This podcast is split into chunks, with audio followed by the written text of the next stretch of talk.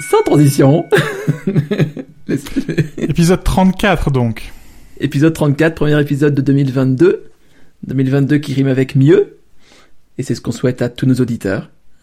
Que ça aille un peu mieux. Mais oui. Mais oui, bonne année, meilleurs vœux. Euh, on, en avait parlé juste avant Noël, euh, mais je crois qu'on n'arrive plus à suivre le rythme hebdomadaire et je crois que les auditeurs, en tout cas ceux qui nous ont qui nous en ont parlé, n'arrivent plus à suivre eux non plus. Donc on a pris la résolution euh, de ralentir le rythme euh, et de changer un peu la formule. Euh, j'écoute un podcast qui s'appelle 1857 que j'aime beaucoup parce que non seulement ils ont eux aussi ralenti la fréquence, ralenti le rythme, et ils sont parvenus aux mêmes conclusions que nous. Euh, mais ils ont cette balance que je trouve assez sympathique entre une première demi-heure où ils parlent de tout et n'importe quoi et, et, surtout de culture, et puis une, une deuxième demi-heure où, où, ils, où, ils, discutent autour d'un sujet prévu à l'avance. Mm. Et j'ai pris beaucoup de plaisir à enregistrer les épisodes de décembre pour être un peu méta, euh, où on parlait de musique, on parlait de, de films, on parlait de, de choses comme ça, et donc je me disais qu'on pourrait euh, complètement copier leur... Euh, complètement copier leur formule euh, et la faire nôtre. Euh, et donc Arnaud, qu'est-ce que tu as regardé ces derniers temps? Ah, ah, vaste question. Euh, alors, je suis allé au cinéma hier, avant-hier, avant, non, dimanche. On est, on est, on est quel jour aujourd'hui? Mardi. On est mardi. Quelles sont toutes les illusions? Le quatrième mur n'existe plus dans ce podcast. Nous sommes honnêtes devant vous, auditeurs. Oui, cette, cette émission est montée. Cette émission est enregistrée au préalable. Elle n'est pas en direct, vous l'écoutez sur les podcasts. Euh, donc, j'ai regardé euh, dimanche euh, le dernier Spider-Man, euh, No Way Home. Euh, qui, comme tous les Marvel, a la détestable habitude de, de durer deux heures et demie de trop. euh, mais euh, non, je suis mauvaise langue, je suis mauvaise langue. C'était pour le bon mot. En vrai, c'est très long, euh, mais ça va. Écoute, ça va. À quoi ça ressemble un cinéma en 2022 Alors, très bonne question, Anthony. Merci. On croirait que c'est mon métier. c'est c'est particulier. Alors, il faut dire que je, un élément de contexte, euh, donc on y allait dans l'après-midi, donc il y avait moins de monde, et euh, on y est allé euh, la, la, la, veille des nouvelles restrictions qui sont qu'on n'a pas qu'on peut plus manger sur place, tu sais, assis, ce genre de choses. Hmm. Enfin, de, de, de, base, de toute façon, on n'était pas parti pour manger quelque chose, donc voilà. Très intéressant comme remarque, Arnaud. Mais voilà, du coup, c'est c'était un peu vide et c'était assez plaisant. Hmm. Et le masque, finalement, enfin, je trouve qu'on l'oublie assez vite. Et peut-être oui, oui. que c'est moi. Ouais.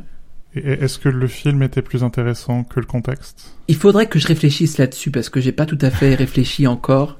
Et je pense que tu auras peut-être une idée. Euh, le souci que j'ai avec les, les, les, Marvel, donc déjà je lisais, je ne sais plus où, je suis désolé, j'ai plus du tout la source, mais que donc il y a quelques, on va dire quelques décennies, quand, quand nous on était jeunes, donc euh, quelques siècles, euh, on regardait plutôt des films du genre le, le, le héros euh, c'était Indiana Jones, tu vois, c'était euh, l'aventurier. Mm. Et euh, celui qui va vers l'extérieur, vers l'inconnu. Et aujourd'hui, on est on est beaucoup sur les super héros qui nous protègent de l'inconnu. Et hum, c'est assez, marrant de voir ce, ce, cette bascule en si peu de temps finalement, euh, vingtaine d'années, trentaine d'années, euh, qui s'est faite euh, culturellement parlant, parce que c'est vrai que aujourd'hui, bah Indiana Jones, tu vois, enfin, on verrait pas ça aujourd'hui, je pense pas, ça c'est, pas tout à fait le, ou alors faudrait peut-être redéfinir la chose. Mais j'ai l'impression que le film d'aventure, en tout cas euh, tel qu'on, se fait à l'époque, n'est plus du tout d'actualité, quoi. Et que effectivement, il y a une tendance à à chercher le, le, le, la protection ou le, le, surhomme, le, tu vois, enfin quelque chose d'un peu, un peu Nietzschéen peut-être.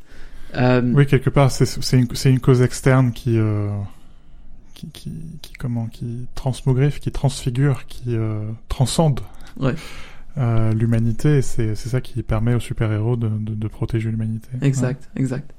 Et je dis pas que c'est pas intéressant, pas du tout, mais c'est que, enfin, après, c'est une lecture peut-être un peu facile, je pense un peu bidimensionnelle, mais bon. Et euh, donc pour revenir au film, euh, ça bouge bien, euh, c'est un peu rigolo, c'est, c'est, j'ai pas été extrêmement touché, mais pas non plus extrêmement horrifié ou dégoûté. c'est une indifférence bienveillante que j'éprouve à son égard, on va dire. donc j'ai mis la note de 6 sur 10 pour avoir un peu plus que la moyenne, quoi. Mais c'est c'est c'est beaucoup trop long, faut arrêter avec ça, hein. faut, faut, arrêter avec ça. Et puis ça commence à être beaucoup de, de références croisées qui font que ça devient de plus en plus quelque chose pour initier. Alors initier quand même, c'est le plus grand nombre qui est initié ici, mais euh, je pense que c'est un problème. Euh, ça, ça devient, euh, ça devient un peu opaque. tu rates des choses, quoi. C'est marrant quelque part. J'ai regardé le film exactement inverse, qui est Don't Look Up, qui est pas sorti au cinéma, c'est une production Netflix, et qui au contraire, tu, tu vois l'échec des solutions humaines. donc c'est un film avec le, truc assez, assez habituel quoi.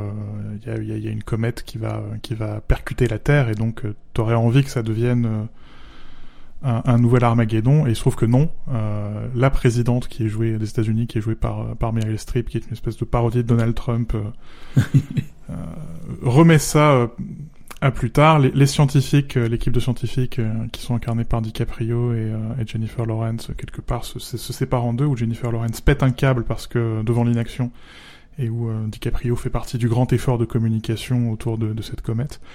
Sans, sans spoiler rien du tout, je, je crois qu'on ne spoil pas en disant que, que tout ça finit très mal. Et c'est assez marrant parce que Adam McKay, qui est le, à la fois le, il me semble qu'il a à la fois écrit, réalisé, produit, enfin la totale.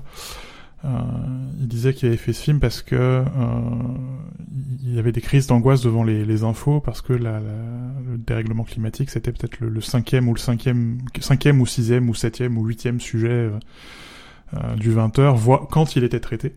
Alors que pour lui, ça devrait faire la une de tous les journaux tous les jours. Et je crois qu'il a raison. Et c'est un peu ça, ça c'est euh, bah, finalement c'est un, un, problème qu'on remet au lendemain et, euh, et, et on verra ça plus tard. Et ah mais peut-être on peut avoir des solutions techniques et donc on peut faire de l'argent avec euh, le réchauffement climatique. et c'est un, un, un, peu ce qui met en scène mais avec un truc beaucoup plus permanent et beaucoup plus rapide que, que, le réchauffement climatique qui est une comète qui arrive et qui, qui percute la planète.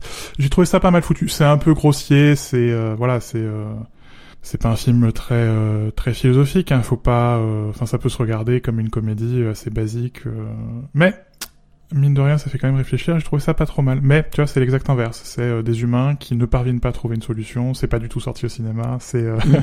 c'est assez marrant comme on a pu faire deux choix complètement différents. À côté, mais je sais pas si ça mérite d'être relevé. Je suis en train de rattraper mon retard sur Doctor Who. Euh... Oui, celui-là.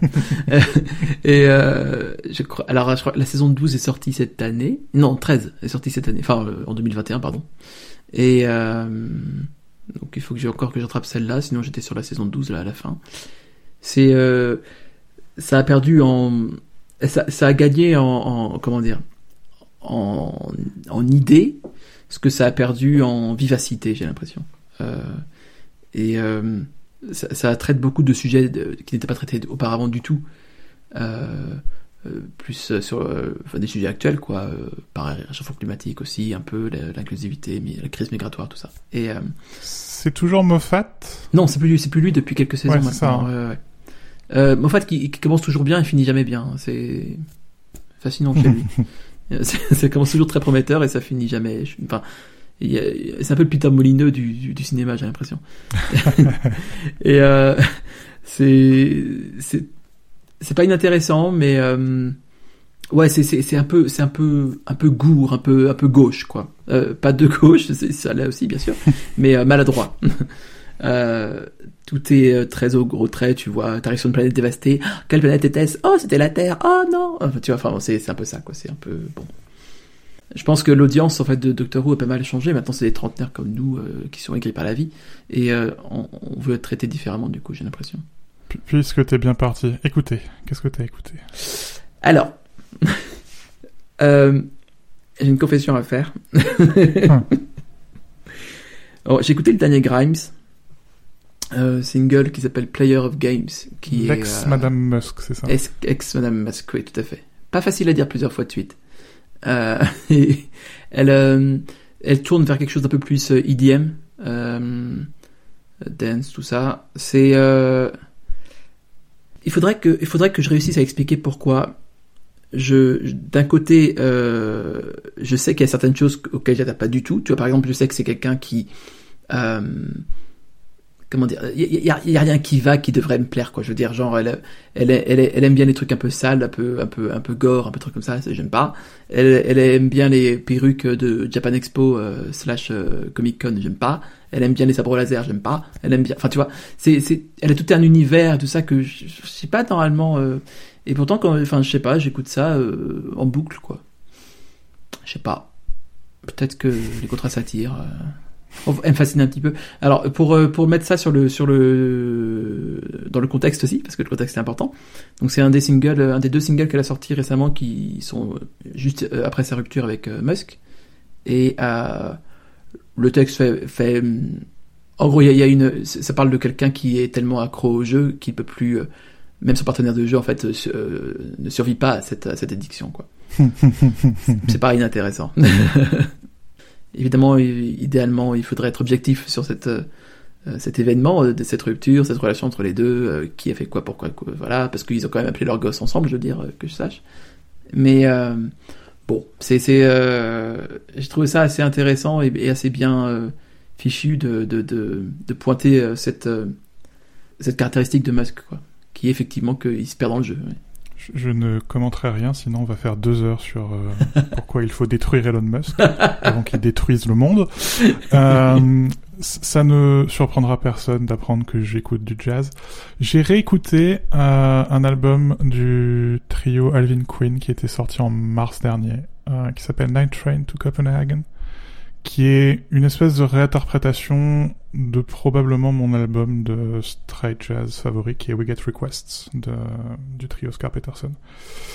Et c'est marrant, mais c'est presque chiant. Euh, et c'est pas la faute des, des, musiciens. Ils jouent assez intelligemment avec les attentes des gens qui connaissent l'album auquel ils font référence. Okay. Euh, mais euh, dans We Get Requests, tu as, as beaucoup d'improvisation. Il y a, y a, un cadre qui est mis en place par, euh, par Peterson et et sur, sur lesquels les, les, trois musiciens improvisent. Et là, c'est marrant, mais euh, le mix, il est aussi plat que les glières, quoi. C'est euh, la rythmique, elle est, elle est au fond. Le piano, il est un peu perdu devant, mm. et tout le reste est super plat. Et, et c'est là que tu vois comment un ingénieur du son peut complètement te changer les perceptions d'un album. Et c'est plat, quoi. Diani, par exemple, qui est un de mes morceaux favoris, quand je quand je suis un peu triste, tu vois, quand je manque un peu d'énergie, je me le mets et ça me, souvent ça me relance, quoi. Ouais. Et eh ben là, non, c'est traînant, c'est pénible, c'est clinique, c'est chiant. Oh. Et tu te dis, mais bordel, un album de 1964, aussi vieux que ma mère. euh, tu te dis, en 55, en 57 ans, euh, la technique devrait être aboutie et la technique devrait se mettre au service de la musique. Et non, là c'est l'inverse. C'est euh, la technique qui qui casse la musique, qui casse la musicalité et c'est propre, hein, c'est super bien produit. Il y a, y a aucun problème là-dessus, mais le mix te colle dehors. Et je trouve ça fascinant. Je trouve ça. Enfin, on parle beaucoup toi et moi de l'intersection de des humanités et de la technologie pour reprendre la phrase de Jobs et, et là tu, tu le vois quoi ouais. tu vois comment la ouais. comment la technique comment la technologie peut te peut te tuer euh, les humanités peut te tuer la musique ouais parce que c'est fascinant c'est ça parce que quelque chose, ça en live ce serait parfait quoi ah oui, parce que, enfin, clairement, les, les, les, mecs sont des, sont des, enfin, c'est des monstres ces musiciens. Enfin, ils savent jouer quoi. Il ouais. y a pas de souci. Euh, et parfois c'est drôle parce que ils, ils, quand tu quand tu fais un album, quand tu fais une cover, tu tu tu sais que les gens ont entendu l'original et donc tu peux jouer avec leurs attentes et ils le font. Et euh, puis soudainement c'est pas le bon accord ou soudainement il y a une note qui change ou donc t'es là, t'es t'as envie qu'il se passe un truc, mais mais c'est juste chiant. Écoutez, mm. ah, c'est lire. Je vais continuer. Je t'en prie. Euh, j'ai, comme je suis un grand lecteur, j'ai commencé avec des bandes dessinées l'année. Euh, c'est tout à fait valable. J'aime beaucoup, beaucoup, beaucoup Mathieu Sapin. Je pense que c'est Mathieu Sapin qui m'a réconcilié avec les bandes dessinées. Il avait notamment euh, suivi Gérard Depardieu. Il avait suivi les deux dernières campagnes présidentielles, celle d'Hollande et celle de Macron. Et là, il s'est euh, accoquiné avec Johan Sfar pour faire un truc qui s'appelle Héros de la République, qui est assez drôle. C'est euh, cette idée que euh, je dois faire la grimace parce que Johan Sfar. euh, Pas du tout. mais, mais le pitch est assez drôle. C'est l'idée que euh, une fois que les présidents ne sont plus présidents, ils, ils rejoignent, ils deviennent des super héros euh, et rejoignent le ministère secret pour protéger la France. J'aime beaucoup. Euh, et je crois qu'ils ont été desservis par le battage médiatique. C'est-à-dire que les, les ils font des petites planches pendant la campagne dans Libération, et je pense que les petites planches qui sont dans Libé sont plus drôles euh, que les deux tomes que je viens de lire. Ok, je vois très bien. Ouais, ouais, ouais. Euh, et où c'est tellement absurde que, enfin, je disais, euh, je disais quelque chose sur le surréalisme en disant que le surréalisme c'était pas, euh, c'était pas l'absence d'une méthode rationnelle, mais une méthode de l'absence insensée. Et il y a un côté euh, complètement loufoque, complètement insensé dans leur truc. Je suis pas certain que ce soit encore bien méthodique. C'est-à-dire, je suis pas certain de voir où ils veulent en venir. Hmm. Euh, je, je pense que c'est une très bonne manière de me vendre un troisième tome. donc, donc bravo quoi. pas de souci. Euh, mais je sais pas. Euh, voilà. Et donc en attendant le troisième tome, j'ai ouvert euh, L'infini dans un roseau de Irene Vallejo, qui est un bouquin sur l'invention des livres dans l'Antiquité, qui est paru chez les Belles Lettres. Et ce qui est intéressant avec ce bouquin, c'est que ça pourrait être un truc très chiant, très verbeux, très scientifique, euh, mais elle écrit ça comme un roman. D'accord.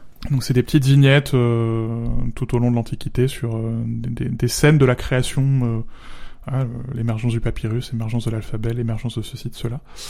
Euh, et pour le moment, j'en suis quoi à la moitié sur euh, sur 538 pages. Euh, Ah, quand même. c'est très léger, très délicat. Il y a un côté euh, et puis ça, ça se lit comme un roman, donc c'est euh, assez sympathique. C'est rare chez les belles lettres euh, que, que tu puisses lire un, un truc aussi pointu euh, aussi vite. C'est en général c'est soit du gros roman, soit du bouquin euh, très euh, très érudit, euh, très euh, pas forcément très dur, mais enfin qui demande un certain un certain niveau d'exigence.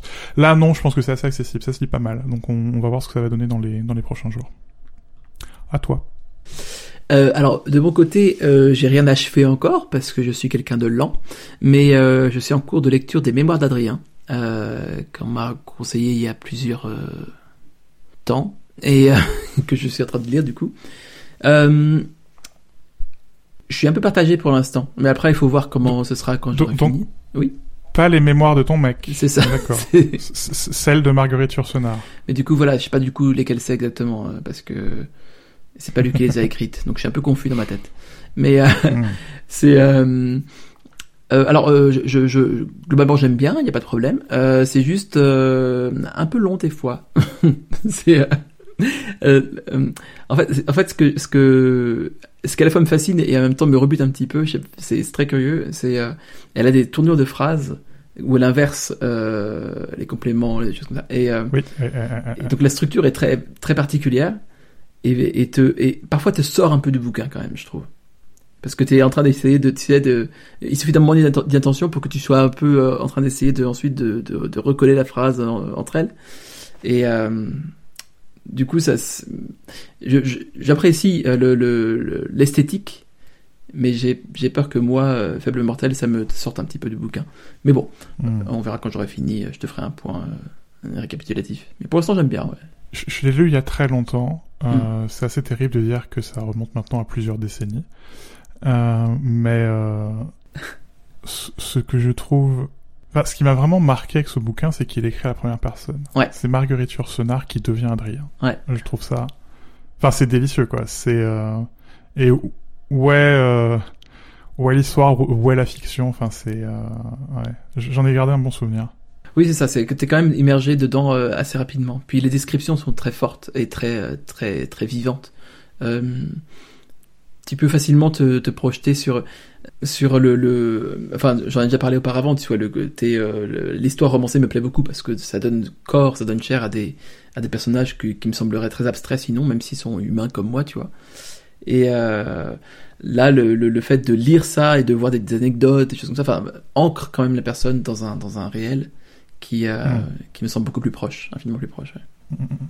Et puis pour finir, acheter, j'ai cru comprendre que t'avais acheté du carrelage. J'ai acheté du carrelage, ouais. C'est un produit technologique euh, euh, de pointe. euh, on est en plein de travaux, enfin en plein de travaux. Non, les travaux commencent demain. Donc d'ailleurs pour les prochains épisodes de podcast, non, je crois qu'on pourra les faire tranquillement, cela dit quand même. Mais les travaux commencent demain. la livraison Redus Ferrière, elle se fera dans la semaine, euh, j'espère assez tôt parce que c'est un peu stressant sinon. Et euh, du coup, on, a- on- on refait la salle de bain, euh, les WC, la buanderie, et il faut tout, faut tout rhabiller de couleurs printanières. et, et luxueuse à notre image. Du coup, bah c'est c'est ce Et puis, et puis tout connecté, évidemment. Alors, bonne question. J'hésite encore un petit peu. Je pense que c'est c'est une des rares pièces, euh, tout ce qui est euh, globalement sanitaire, donc euh, salle de bain, WC, tout ça, une des rares pièces où la connexion est, est mo- moyennement intéressante. Peut-être que je me trompe. Je sais pas, chez ma génération, on a commencé par les toilettes pour connecter, donc euh, je pose la question maintenant. non, par contre, ce qui me tente vachement, c'est euh, acheter un abattant avec euh, WC japonais, là, le truc. Euh, Ça- ça, ça, mériterait, euh, ça Ça- mériterait une demi-douzaine d'épisodes Ouais, le ouais, podcast. ouais. Franchement, tout- ouais, tous, tous les gens qui en achètent un me disent, mais ils sont enthousiastes, mais à un point, leur vie a changé, Anthony. Leur vie a changé. J'ai, euh, pour le mieux, bien sûr. Donc j'ai très envie d'acheter ça. Moi, j'ai envie d'acheter un Kindle, ce qui est mal. euh, parce que d'abord j'ai déjà un Kindle qui, a certes euh, 4 ou 5 ans, voire 5 ou 6 ans maintenant, donc bon, mais bon, euh, ces trucs-là sont increvables. J'ai absolument pas besoin d'un nouveau Kindle, mais j'ai envie d'un nouveau Kindle. Euh, mais c'est mais c'est profondément stupide parce que ces appareils ne font rien d'autre que, que lire et euh, celui que j'ai fait ça très bien donc euh, à quoi bon?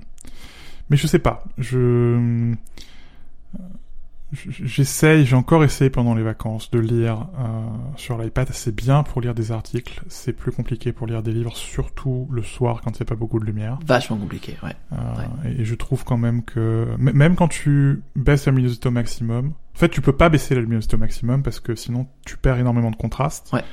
Donc il faut quand même garder un certain niveau de luminosité pour que tu aies un bon contraste entre l'avant-plan et l'arrière-plan. Exact. Ouais. Et du coup ça te tue les yeux, euh, chose que fait pas l'éclairage frontal des, des, des liseuses. Euh, donc malgré tout, euh, je reste fidèle aux liseuses, mais euh, oui, c'est le genre d'envie qui, qui me prend comme ça. Ça me passera. Enfin, j'espère que ça me passera parce que c'est c'est c'est absolument inutile. Ce serait une catastrophe d'acheter euh, un nouveau Kindle en 2021, mais euh, mais je sens que je vais pas pouvoir me retenir. Bah, ça tombe bien, t'as dit 2021, on est en 2022, donc. Euh... Eh ben voilà. Eh ben Tu voilà, c'est réglé. Euh, donc c'est réglé. Bien. Bah écoute, ça tombe bien puisqu'on est en 2022. oui, je t'écoute. Comme c'est beau, tu me fais ma transition. Euh, on a en décembre fait le bilan de l'année 2021 d'Apple Ouais. et je propose qu'on lance euh, l'année 2022 de manière très simple en se demandant ce que pourrait faire Apple en 2022 ou ce que pourrait faire Apple en 2022 si euh, on était dans le monde idéal où toi et moi obtenions tout ce que nous voulons. Ah, ah. Le monde d'Elon Musk, quoi. Oui, mais sans Elon Musk. Ah, d'accord. bon, bon, bon.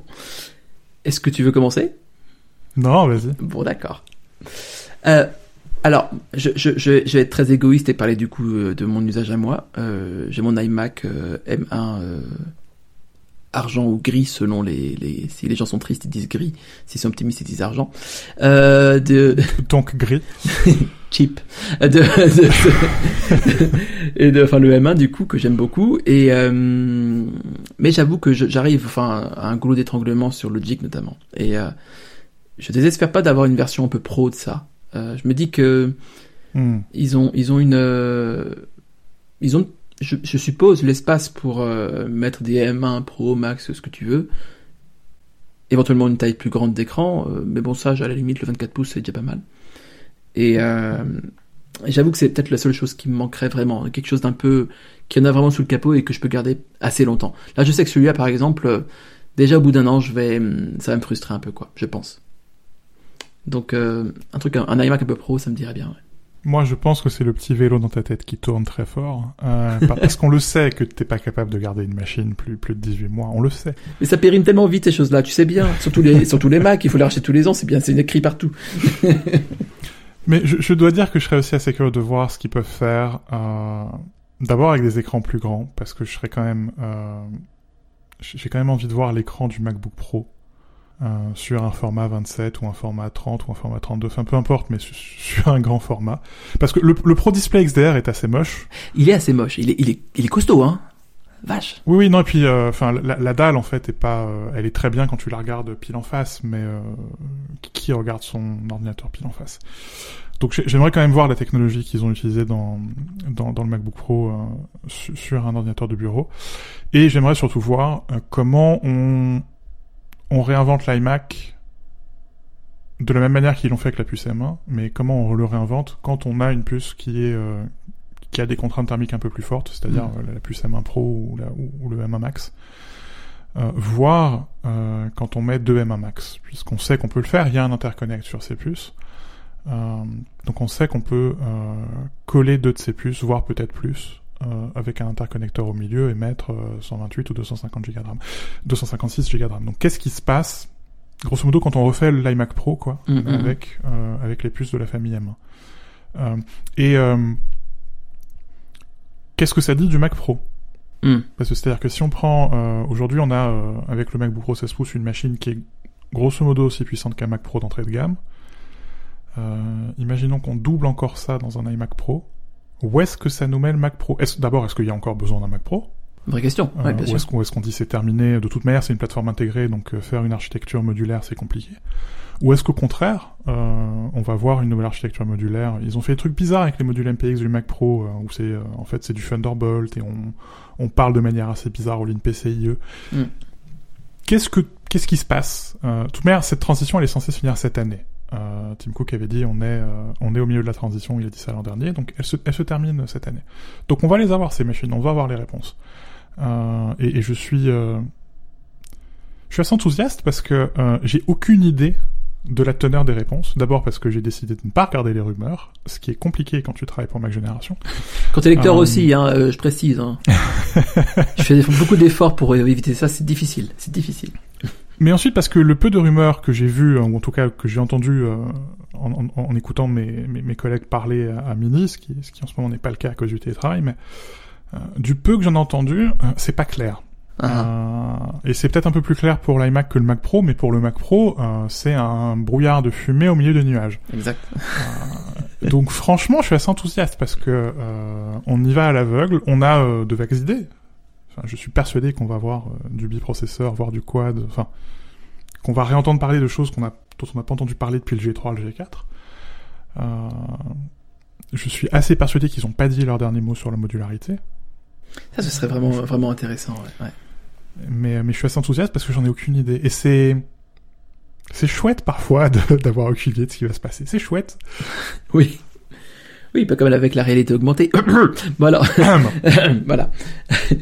Euh, justement, je, bah, je c'est quelque chose que tu avais écrit, mais je te le vole parce que je voudrais ajouter quelque chose à ça. Euh, le, ça me fait penser au nouveau design qu'on attend sur le MacBook Pro 13 pouces et MacBook Air, s'ils existent encore, bien entendu. Euh, parce que c'est pas dit du tout que avec les nouveaux MacBook Pro 14 pouces, peut-être que le MacBook Pro 13 pouces va, simplement disparaître. Ouais, euh, peut-être qu'on va revoir un ersatz du MacBook euh, de l'époque. Enfin, tout peut se passer, quoi. Et il y a aussi le Mac Mini en fait qui me qui me pose question euh, parce qu'il est plein de vide, très clairement. Et du coup, euh, est-ce que est-ce que Apple va prendre le temps de le redesigner ou pas? Si oui, euh, est-ce que ce sera lui euh, le successeur au Mac Pro d'une certaine manière euh, ou pas? Enfin, c'est très très vague encore ça. Un, truc sur lequel j'ai encore un peu de mal à mettre le doigt, c'est quand on revient à, cette à cette matrice de Jobs. Ouais. Donc deux, deux lignes de colonnes avec d'un côté consumer, de l'autre côté pro, et puis d'un côté desktop et de l'autre côté laptop. Donc quatre machines iBook, PowerBook, iMac, PowerMac. Euh, le Mac Mini a un peu cassé tout ça, euh, et là c'est encore plus compliqué aujourd'hui parce qu'on a euh, plein de machines portables, on a qui se recoupent en partie. Hein, à, quoi bon le MacBook Pro 13 pouces? Oui. Quand tu as le MacBook Air avec exactement la même puce et quand tu as le MacBook Pro 14 pouces au-dessus. Donc, c'est ça. Est-ce qu'il n'y a pas une machine de trop quelque part? Et si tu pars du principe qu'il y a une machine de trop, et donc on a le MacBook c'est-à-dire un MacBook Air qui perdrait son R et qui, euh, qui serait l'équivalent de l'iMac, donc euh, coloré, mm. avec un clavier blanc, euh, ceci, cela. Donc ce serait le laptop pour les consumers. Et le laptop pour les pros, c'est réglé, c'est MacBook Pro 14 pouces et 16 pouces. par ailleurs, si c'est moi qui fais la loi, le MacBook il est décliné en deux tailles, en, en, 12 et en 14. Ou en 13 et en 15, j'en sais rien, mais on, on, on, on s'intercale dans la gamme MacBook Pro euh, et on me refait un petit MacBook. Merci d'avance. Quelqu'un qui est très nostalgique du MacBook Air 11 pouces. Euh, C'est tellement une machine, mais tellement aimable au sens très propre. Oui, franchement, franchement, mais c'était tellement chou. elle est, elle, elle est là dans un coin. Je l'ai, euh, alors pas sous les yeux parce qu'elle est de l'autre côté de la cloison, mais je, je, je l'aime d'amour cette machine. Mais, mais donc on- quelque part on a réglé les laptops. Ce qui me, ce qui m'interroge, c'est les, c'est les desktops parce que Ouais. tu as euh, l'iMac 24 qui est donc le desktop consumer, mais en même temps c'est le Mac Mini le desktop consumer, donc. euh, et, et est-ce qu'on a la même chose avec euh, un iMac Pro, un Mac Pro? Est-ce qu'il y a un Mac Mini Pro? Et le truc qui me que je trouve un peu confusant, c'est que on va possiblement avoir 6 desktops, alors que les desktops c'est euh, entre 5 et 7% des ventes de Mac. Hmm.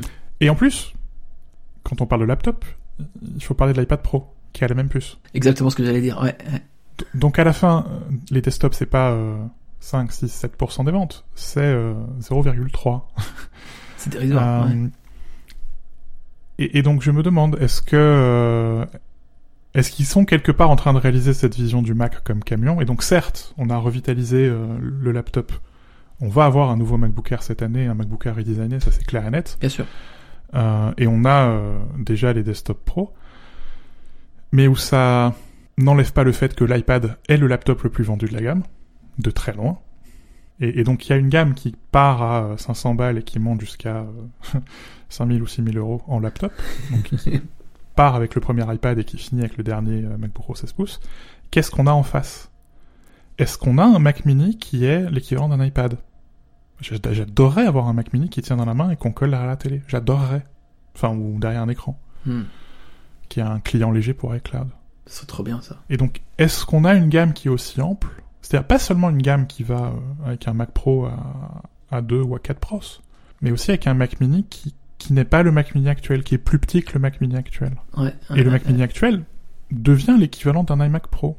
C'est déjà le cas, quoi. Enfin, c'est, je pourrais avoir un Mac Mini M1 au bureau, c'est, c'est, c'est Oui. une formidable machine, quoi. On- Bien sûr, bien sûr. Je, je compile des livres et des projets euh, Xcode dessus pendant toute la journée, quoi. Donc, euh, j'en vois pas le bout. Donc, est-ce que j'arrive pas encore tout à fait à mettre le doigt là-dessus Hmm. euh, de toute manière, je suppose que cette année, euh, les, cho- les choses seront un peu plus claires, mais il y a, il y a un truc qui ne marche pas dans la gamme de Mac, et je crois que la clé passe par les desktops. Et je crois que la clé, elle passe par une machine qui est plus petite que le Mac Mini. Ou une réinvention du Mac Mini. Parce qu'il y a un truc qui marche pas, il y a un truc qui est bancal dans cette gamme. Ou peut-être que c'est juste moi qui me qui m'accroche à cette idée de la matrice là euh, et qu'a- qu'Apple s'en fiche euh, et qu'Apple ça y est c'est c'est Dell euh, ou HP et que la complexité c'est bien mais je sais pas il y a un truc qui me il y a un truc. Une Apple TV Pro peut-être? Mais pourquoi pas? Non mais pourquoi pas?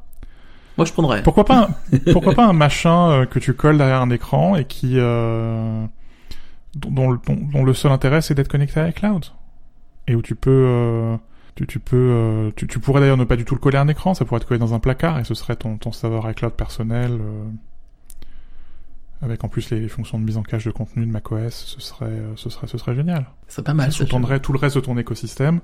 Ce serait un concentrateur HomeKit et en plus si t'as besoin c'est un Mac. Il y a je sais pas je sais pas du tout c'est c'est c'est ça qui est qui est encore une fois enthousiasmant mais euh, Non, bien sûr, bien sûr, mais tu, tu, tu, tu t'es chiant parce que euh, tu me, tu me donnes des, tu, du coup maintenant j'ai envie d'autres choses, euh, alors que je, savais pas que j'en avais envie à la base. Bon bah écoute, merci beaucoup, c'est chouette. Mais je vais écrire une lettre à Tim. mais c'est pour ça que je continue à, pen- à penser que qu'Apple devrait me payer euh, Ce qu'elle a fait à un moment, euh, il y a quelques, ce, qu'elle lui fait euh, bien avant ma génération mais oui.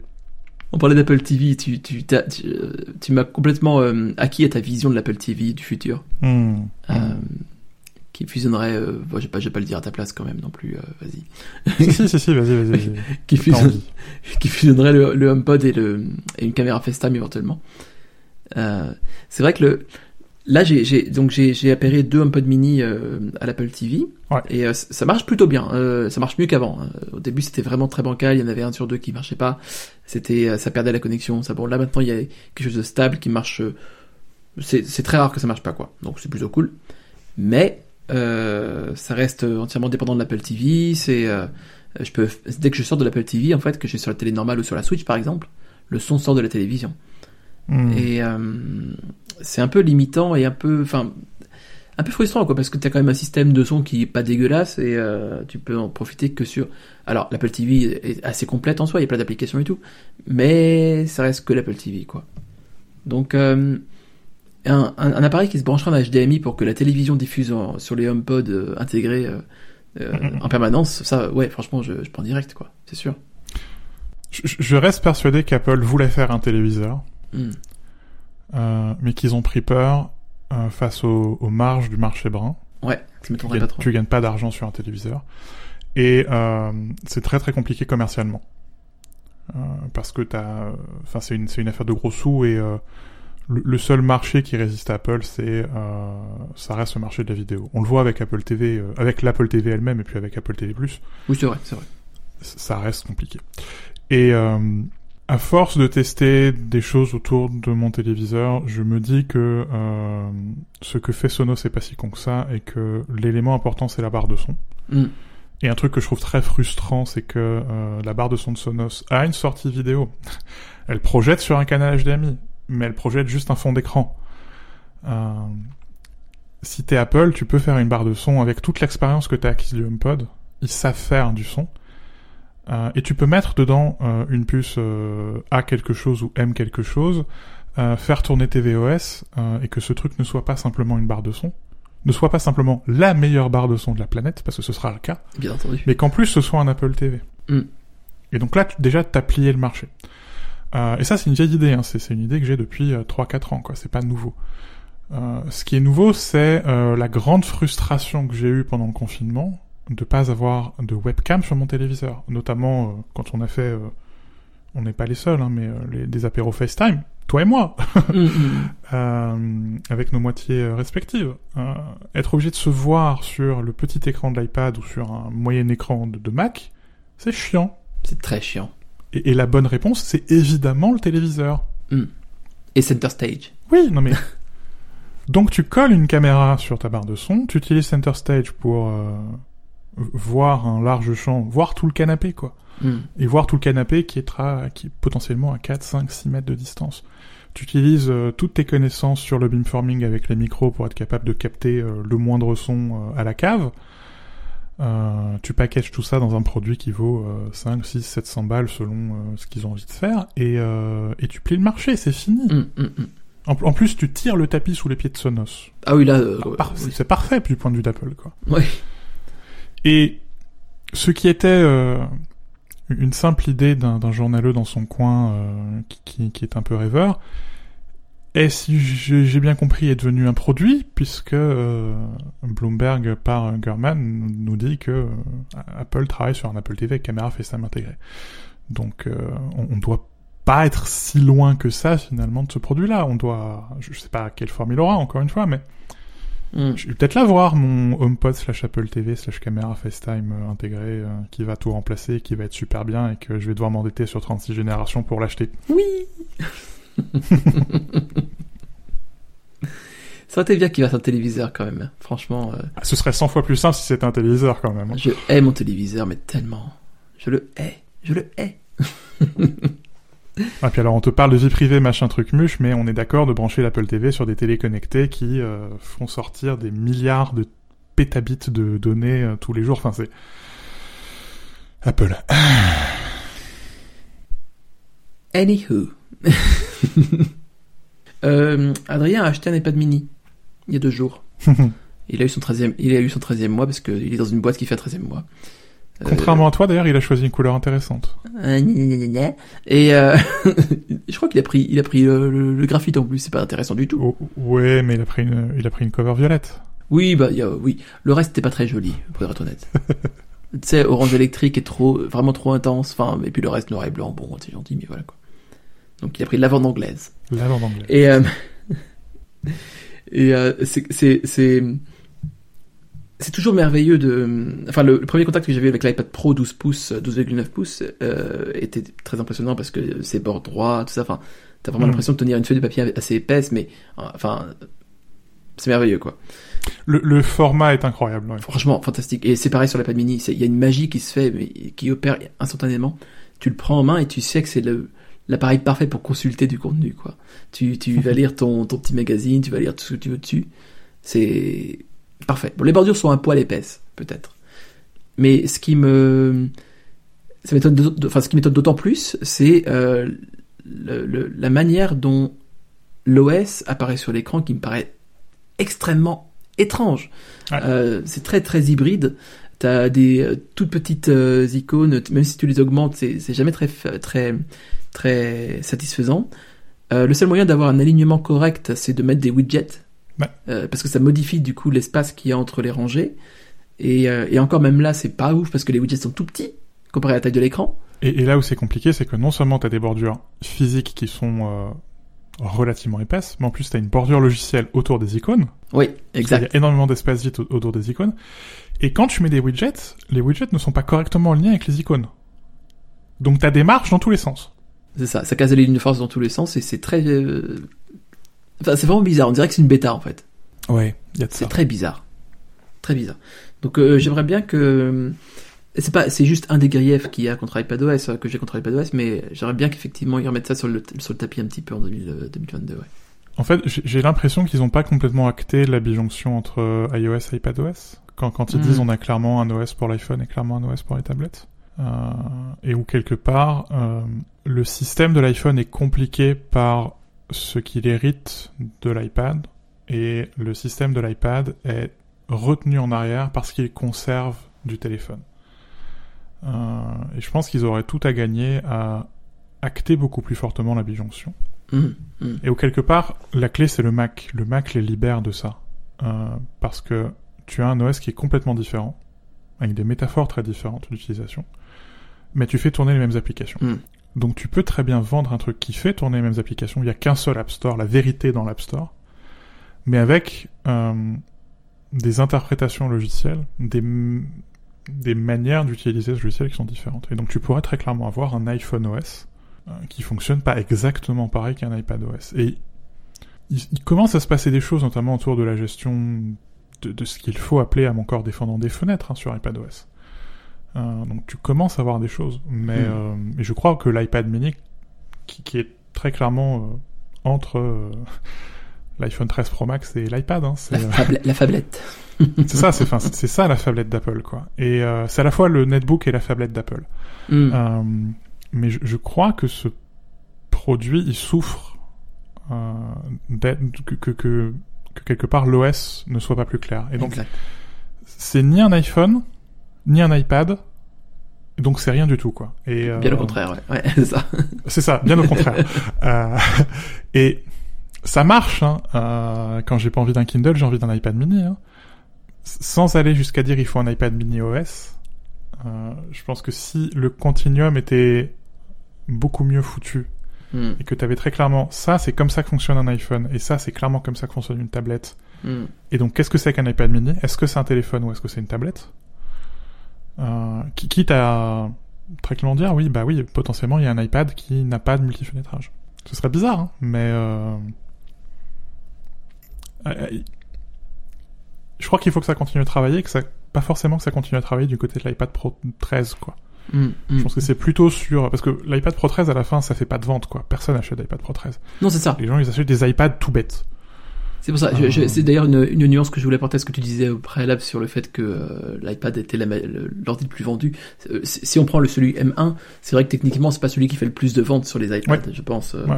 Mais bon, c'est une, une, une parenthèse, c'est vrai. Mais, mais, mais c'est ce qui est chiant quelque part parce que quelqu'un comme moi qui utilise l'iPad Air ou enfin ou qui utilise l'iPad tout bête, je suis emmerdé parce que parfois je fais des opérations, un, un truc tout con quoi, mais tu prends une icône dans Safari euh, de, ta, de ton écran d'accueil et tu le glisses sur le bouton plus pour ouvrir un onglet, et souvent le système veut transformer ça en fenêtre. Et donc t'as une fonction qui a été créée pour le grand iPad qui te pourrit la vie sur un petit iPad. Ouais. Et, et Je sais pas si la solution c'est trois trois OS, hein. iPhone OS, iPad OS, iPad Pro OS, mais ou est-ce qu'il faut retravailler euh, Peut-être qu'en fait c'est un seul OS, mais qui se déploie différemment selon la taille de l'écran. On aurait un OS responsive de la même manière qu'on a des pages web responsives. J'en sais rien. Sinon, je serais euh, ingénieur chez Apple et j'aurais touché moi aussi euh, mon bonus de stock option à quasiment 200 000 euros. euh, à la place, je suis journaliste, donc j'en sais rien. Mais en tant que simple utilisateur, ce que je sais, c'est que ça marche pas aussi bien que ça pourrait marcher. Non, exact. Et tant qu'on y est avec notre baguette magique de 2022, euh, j'aimerais, j'aimerais bien quand même euh, euh, comprendre comment fonctionne l'équipe de design chez Apple? Euh, ils ont, de- enfin, c'est, c'est pas tout à fait récent qu'ils aient rassemblé design d'interface et design matériel euh, sous Mm. la même équipe.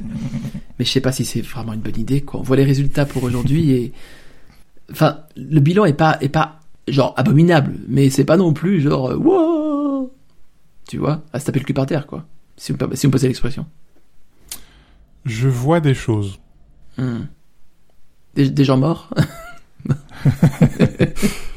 Non.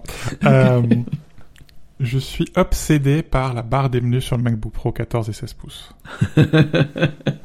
qui, qui a grandi pour accueillir l'encoche, mais non seulement qui a grandi, mais la police n'est pas la même. C'est pas vrai La, la police qu'on a toi et moi dans la barre des menus sur l'iMac n'est pas la police qui est utilisée sur la barre des menus sur le MacBook Pro 14 et 16. Ah, je savais pas ça.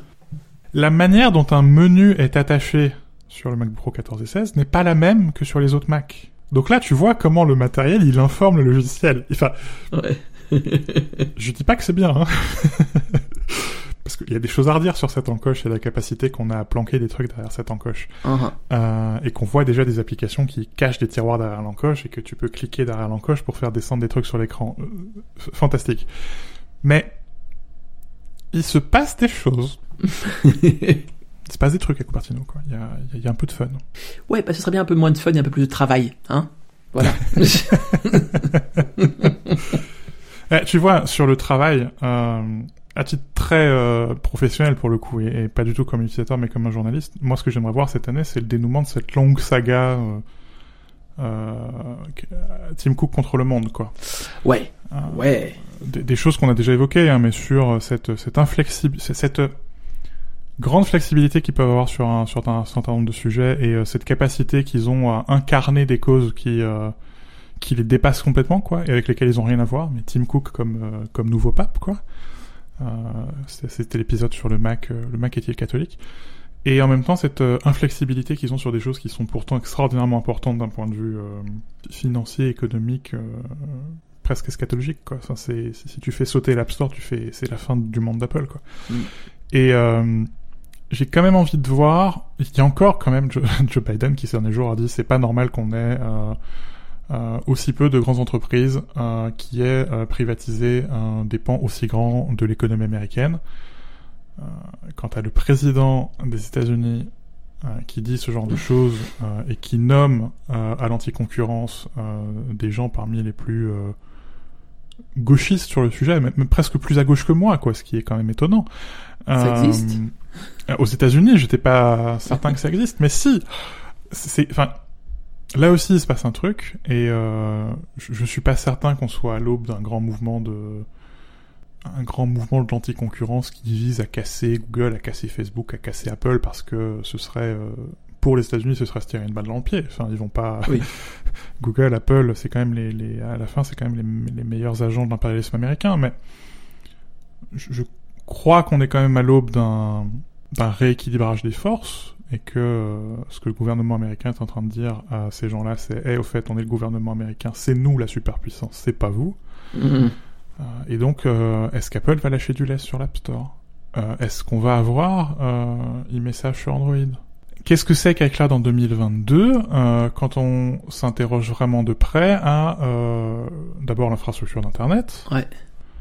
Euh, à euh, l'hébergement des données euh, sur les territoires. On, on voit ce, ce qu'ont demandé les Chinois, ce qu'ont demandé les Russes à Apple. Qu'est-ce qui se passe le jour où les Américains ou les Européens demandent la même chose euh, et est-ce que ces gens-là pourraient demander la même chose? Est-ce que ça se passerait de la même manière pour Apple?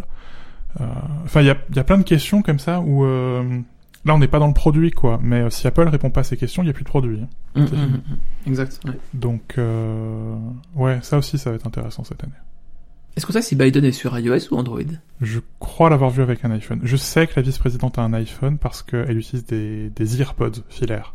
Ah oui. Parce qu'elle a une détestation profonde du Bluetooth. Euh, et c'est là que tu vois qu'elle vient de Californie et qu'elle a été euh, bien coachée par les gens de la tech Exact. qui ont dit non, c'est un putain de gros risque de sécurité. Euh, Exact. Coupe-moi toutes ces saloperies. Il n'y a pas d'AirTags à la Maison Blanche, quoi. Euh, Ça, c'est intéressant d'ailleurs aussi le Bluetooth- la relation entre le Bluetooth et Apple. On se demande s'ils vont pas finir à terme par créer leur propre euh, leur propre euh, réseau de communication quoi. quelque part, ils l'ont privatisé parce que le réseau localisé, c'est une espèce de surcouche au Bluetooth, quoi. Euh, Les AirTags, ça utilise du Bluetooth, mais pas vraiment, quoi. Ouais. Enfin, c'est comme les AirPods, quoi, qui font des trucs, euh, tu regardes la fin. T'ouvres l'aspect Bluetooth pour l'avoir fait, euh, ce qui me déprime. Enfin, les AirPods, ils rentrent dans aucune des cases, quoi. Ils font des trucs un peu bizarres avec ces, avec ces devices-là. Et Oui, la preuve c'est que tu les je mets suis sur persuadé des... qu'ils vont... Pardon. Non, vas-y, vas-y, vas-y. Euh, La, la preuve c'est que tu les mets sur euh, sur euh, sur un PC ou sur n'importe quel autre appareil, euh, le son est très différent quoi déjà. Oui, ça fonctionne quand même vachement moins bien, quoi. Ouais, ouais, ouais. Et je suis persuadé que cette année, ils vont continuer à avancer là-dessus parce que euh, vous êtes prêts à sortir vos grilles de bingo. Euh, ils vont continuer à avancer sur la réalité augmentée. Oh, la quoi Anthony Euh, et, et, et ces appareils-là, ils vont pas être reliés avec des fils, quoi. Ils vont être reliés euh, sans fil. Euh, et et est-ce qu'ils vont, est-ce qu'on va continuer avec le Bluetooth? Est-ce qu'on va euh, faire du Wi-Fi? Est-ce qu'on va faire des protocoles radio euh, un peu exotiques? Je pense notamment aux 60 GHz, euh, auxquels ils ont pas touché, mais auxquels on sait qu'ils sont intéressés. Euh, et ça pourrait servir non seulement pour les AirPods, parce que quand on a des rumeurs sur le lossless, on fera pas du lossless avec le Bluetooth. hein. Et les gens qui, comme Qualcomm, prétendent qu'on en fait, mentent. Euh, c'est juste... Non, juste non. Euh, et si on veut faire passer des flux de data, euh, enfin c'est pas rien quoi potentiellement d'envoyer de la vidéo euh, en temps réel euh, vers un casque ou vers des lunettes. Hmm. Donc qu'est-ce qu'on qu'est-ce qu'on va faire? Questions encore une fois qui sont euh, enfin qui sont complètement en suspens et qui seront pour le coup pas forcément résolues euh, en 2022, mais on va avancer cette année sur le sur le sujet, c'est certain. La Mhm. WWDC là-dessus, enfin on est on est on est on est tout début janvier, je pense déjà juin moi. hein, c'est euh, ça va être fun. Tu penses que ce sera en présentiel? Non, non, non, non, ce sera vidéo. Je, je désespère de retrouver euh, des gens en personne, mais je, je crois que ça va être encore un- une WWDC. euh.